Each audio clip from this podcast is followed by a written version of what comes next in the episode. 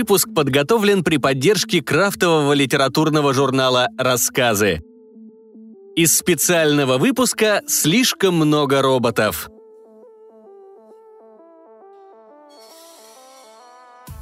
Нина Левина. Мыловар.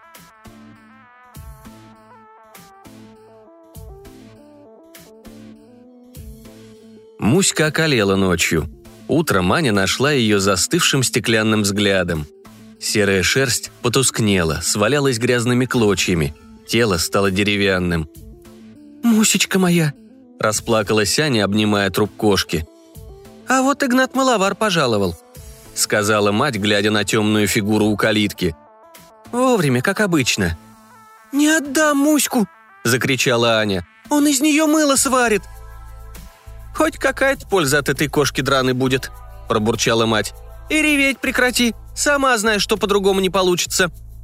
Муська шмякнулась на тележку рядом с душистыми кусками мыла, и старый Гнат покатил ее дальше по деревне. Он всегда появлялся у дома, где умирало животное, и забирал околевших собак и кошек. Хоронить здесь было нельзя. Каменистая земля не принимала, быстро выталкивала на поверхность гниющую плоть с белеющими костями – для людей нашлось место далеко за холмами, на дне высохшего озера. Полдня туда, полдня обратно. Так и возили покойников из деревни. Но ради собаки или кота кто ж поедет? Да и не место им среди людских останков.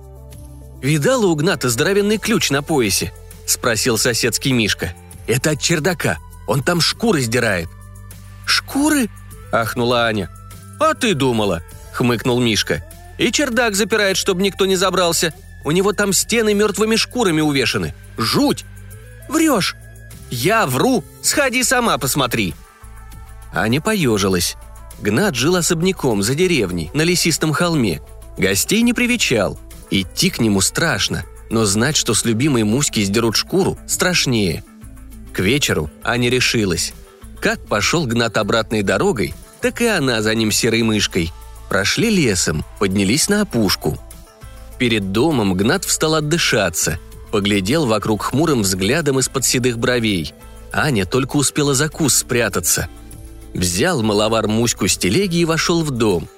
Дверь не запер, оставив щель, и Аня прошмыгнула следом за ним в сумрак. Чуть не наткнулась на стоящую у порога чаны с мылом. Руками задела развешанные по стенам пучки душистых трав – услышала тяжелые шаги Гната по лестнице к чердаку и выглянула из-за угла. Длинным ключом маловар отпер дверь, распахнул ее и шмыгнул внутрь. Снизу не разглядеть ничего. Аня на цыпочках поднялась следом и замерла на последней ступеньке. Держа Муську в руках, Гнат подошел к окну.